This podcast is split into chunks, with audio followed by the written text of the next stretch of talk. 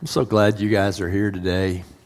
Thank you for not caving into culture. It's the last weekend to get away. I'm glad you guys are here. Um, you know, because there's something really exciting I want to tell you about. Some of you already know about this, but I just feel like there's something that's going to be a discovery for some of you, and it, it makes all the difference in our walk with the Lord, and it's, it's finding the voice of our heart. That's what it is. It's about your heart wants to sing, your heart wants to speak to God. Some of you know what I'm talking about.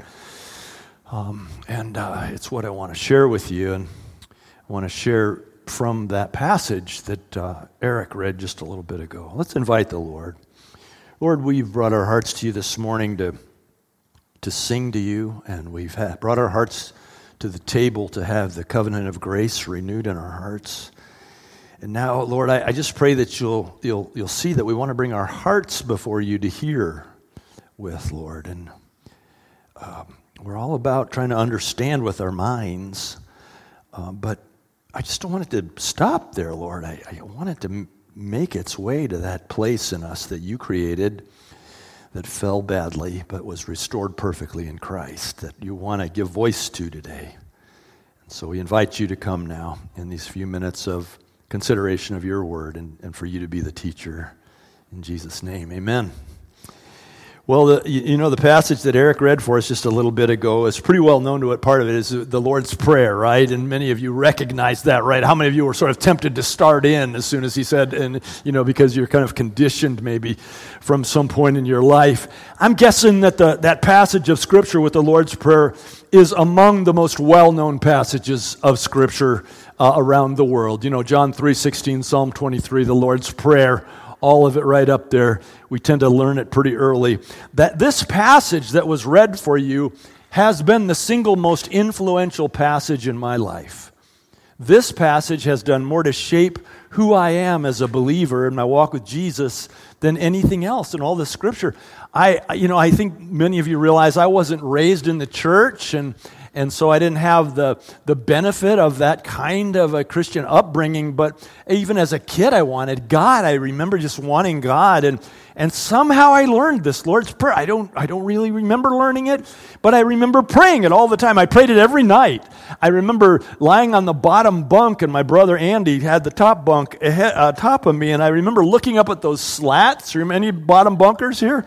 And looking up at the slats. And I remember every night, I couldn't go to sleep without praying the Lord's Prayer. And, and you know, God bless mom, God bless dad, God bless my brother, you know, you know et cetera, right? And it was just, it was ingrained in me and then God brought me to Karen in high school, the greatest day of my life.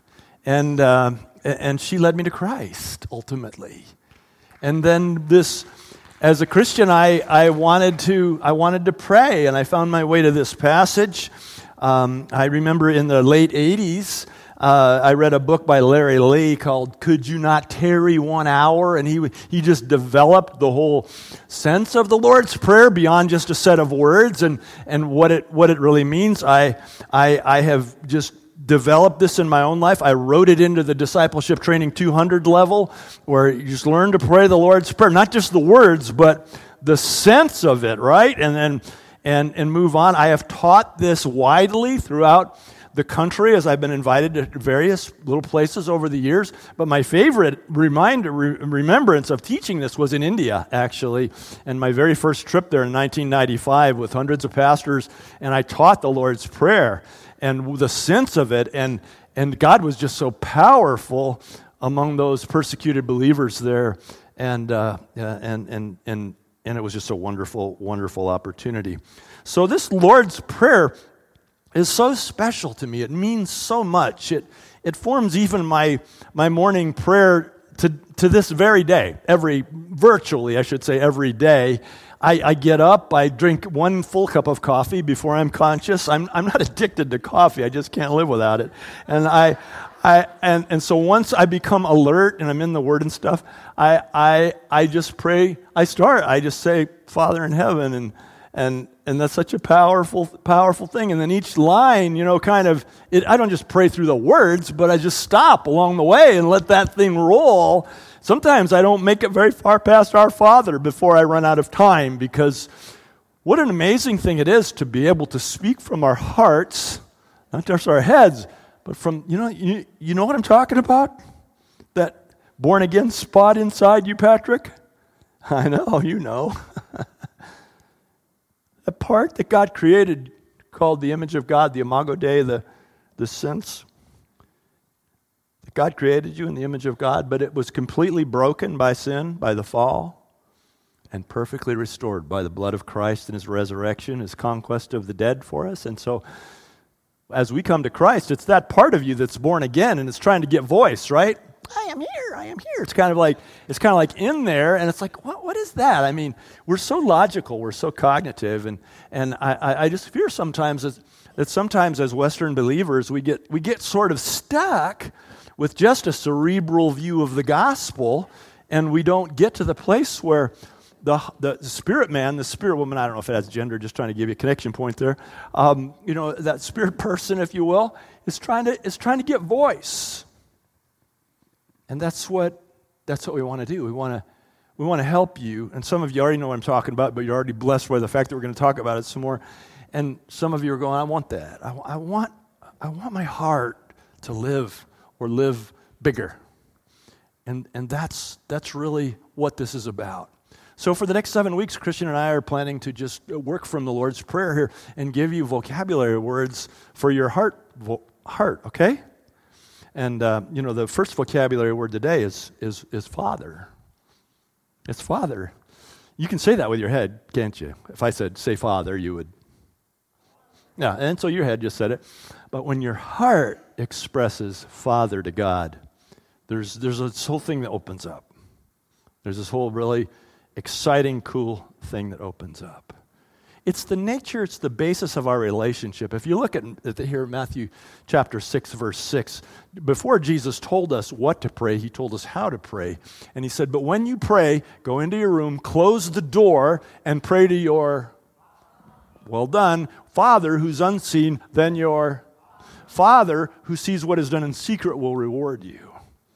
And so Jesus is characterizing our relationship with God as a child coming to his or her father. And there's something very important, something very powerful, something very special about that. And notice that he said that this conversation is it's a secret conversation, isn't it? He says, "Go go on in there. Go on in there by yourself and close the door and have secret conversations with God." It's just between you and him, right? It's secret. And he's not saying that we shouldn't pray in public. Of course not, because Jesus calls us to do that. But what he's saying is that our public prayers need to come off of a foundation of secret prayer. That we can't just pray in public, and we certainly don't want to pray in public and be worried about what we sound like, right? And that's really common for believers, right? If I ask somebody, hey, would you stand up and lead us in prayer? Some of you would be fine, and some of you go, oh, don't make eye contact, right? Do not do not look at him now, right? Because it's very hard not to be conscious or self conscious about, about praying out loud. But the whole thing changes when you develop a really um, healthy sense of secret prayer. Then it's like, yeah, sure, sure. I have stuff I can say. There's stuff that happens in secret that I'll never say in public. Hello? That's why it's secret. But this is, this is how he's characterizing our relationship. And he's also saying that it's intimate. It's between a father, and by that I mean that special relationship. Now imagine this in perfection of father and child. I had it with all my kids, all five. They're all too big to cuddle now, but I got grandkids. And there's a spot right here. It fits them. It's perfect.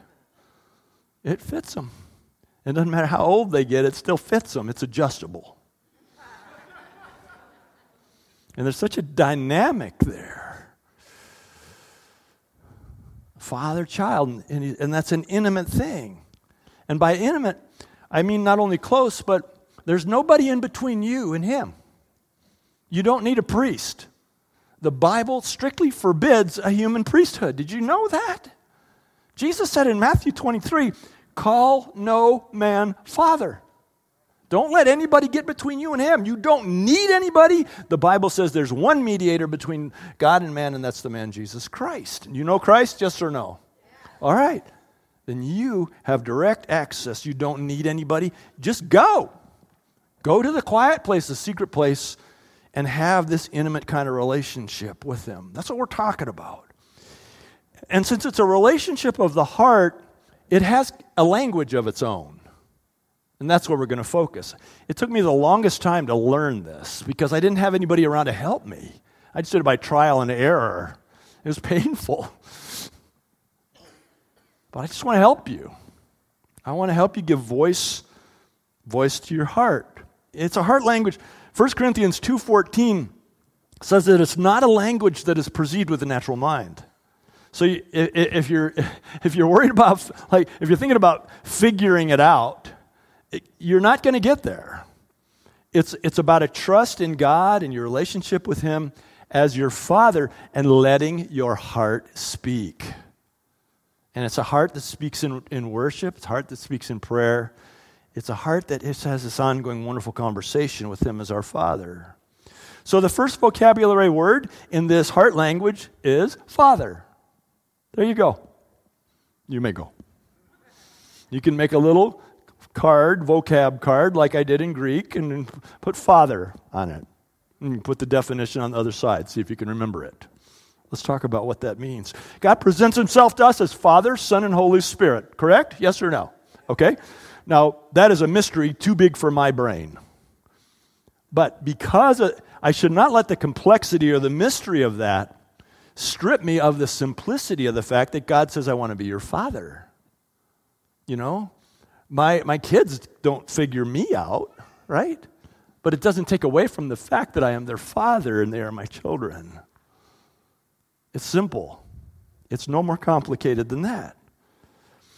So, Jesus clearly teaches us that in order to, to maintain, develop, and maintain a relationship with Him, or in this way, that it starts with an understanding that He is our Father. He is, first of all, our Father, right? We've got to get, we've got to get hold of this. And this thing about being our Father, it's something that can truthfully only be said by believers. Make sure you get hold of this. You know, there's this, there's this doctrine of the, the universal fatherhood of God over all mankind, the universal brotherhood. That's, un, that's not true according to the Bible. Uh, Jesus, when he was dealing with some unbelieving Jews, he told them, Your father is the devil. That's a bad day. Your, your, so we're not born with God as our father. In fact, we are born outside of the generation of God. That's what sin is. But when we come to Christ, we are brought into the family. So, this Our Father is something that can only be really said from the heart by people who have given their hearts to Christ. John 1:12 How many thousands of times must I recite this verse? Yet to all who received him, to those who believed in his name, he gave the right to become the children of God. We are not children of God at birth. Okay? At some point, we become aware of the separation between ourselves and God, and we come to Christ and his work on the cross, then, yet to all who received. Have you received Christ, Mike? Do you believe in his name? You are a son of the living God. You weren't before, now you are. Done. And he's your father. You know about your heart. You know how to talk to him from your heart. Father isn't just a word out of your mouth, is it? It's something that emanates from your heart. When you're in the presence of Father, changes everything. That's what we're talking about here. And He's our heavenly Father. Our Father, which art in heaven. Well, does that mean He's far away, off in some. what, did, what did Jesus Himself say about the kingdom of heaven? The kingdom of heaven is what? At hand, near, here. He one guy he said it's within you He said, You're living in it, man. This isn't heaven, don't get me wrong, all right? But that the kingdom of heaven can break into our present reality through what Jesus Christ did on the cross and his conquest of the grave, the outpouring of the Holy Spirit. And so when we say our Father in heaven, we're saying he's here right now, but we don't mean he's far off. We mean he's perfect. He's our heavenly Father. He's perfect. Our models of fatherhood are pretty limited, aren't they? Because they're compromised by imperfection. I mean, other than Josh there, I don't know of anybody who's been a perfect father in their life. Am I right, Jamie? Thumbs up. I'm sure you're a good father. Nobody's a perfect father. Dads, how many dads here?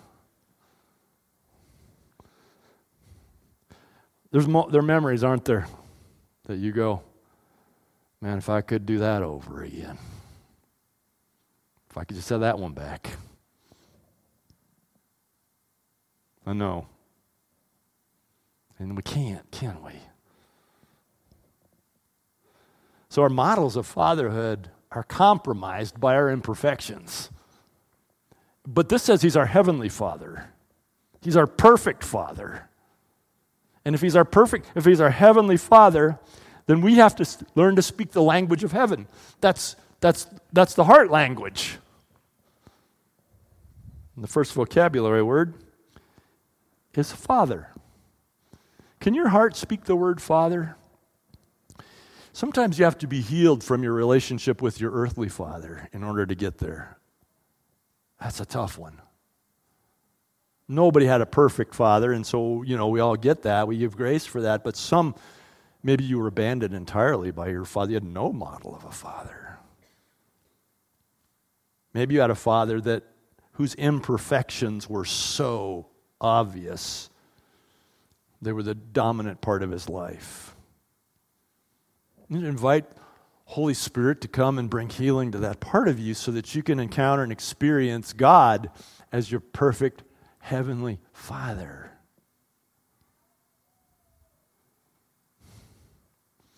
It all begins here. What Jesus is saying in the Lord's Prayer is that the whole thing, this conversation, this experience with God, begins with a heart realization that He's our Father. One of my favorite authors is Martyn Lloyd-Jones. He's, he's gone to be with the Lord, of course, but he was an English uh, preacher uh, from the last century, and uh, I've read many of his books. My favorite is his, his, commentary on the Sermon on the Mount, and this week I read him say this. He said, Before you begin to make any petition, he's talking about the Lord's Prayer, before you begin to make any petition, before you begin to ask even for your daily bread, before you ask for anything, just realize that you, such as you are, are in the presence of your Father which is in heaven. That's where it starts. You're my Father. Father. Romans 8:15 says that we were not given a, spirit of fear or slavery, but we've been given a spirit of sonship. That because of Jesus and the coming of the Holy Spirit, we now understand that we are sons, we are daughters of the living God. Do you, do you, live, do you dwell in that? In that reality on a spiritual level, on a heart level? I am a son of the living God. I'm a daughter of the living God. That's when your heart begins to get some voice, is when you can get there. So, at the very heart of experiencing the kingdom of God in this present reality is allowing yourself to be fully embraced by the Father. Can you do that? Can you get there?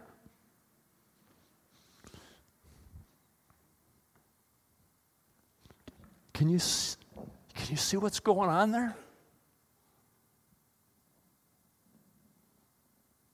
Now, Jesus said, if you know how to do that, how much more will I, or will your Father in heaven, be able to do for you, with you, to you? If you know how to do that, if you understand the importance of that, in all of our admitted imperfections, how much more is your Father in heaven waiting to bring into your relationship with Him so that your heart can speak? The passage in Romans 8 says that He's given us a spirit of sonship, and by Him we cry, Abba, Father. Abba. Can your heart say Abba? I know your brain can say it. Can your heart say Abba? Abba, Father, you're my Father. It all starts here. We do not miss this step. When he said, Pray, Our Father, he said, Here's how you should pray Our Father in heaven. He said, Start here. Sometimes you can't even get past that. You just sit in the fatherhood of God. It all begins here. Here's where the heart begins to speak. Here's where the heart gets that. Now you can look at that and you can say, I, I know what's going on there. And some of your hearts long for that with God. And that's a good longing. I'm going to show you a series of pictures, and I want you to look at them, and I want you to see what's going on. And when you get to one, there may be many of them, where you say, I want that. That's what I want with God. When you see it, I just want you to let your heart say, Father. Just let, maybe your words, but just say, Abba, Father. Let your heart yearn for it. As you see these pictures and you see what it is that you're yearning for, just say, Father.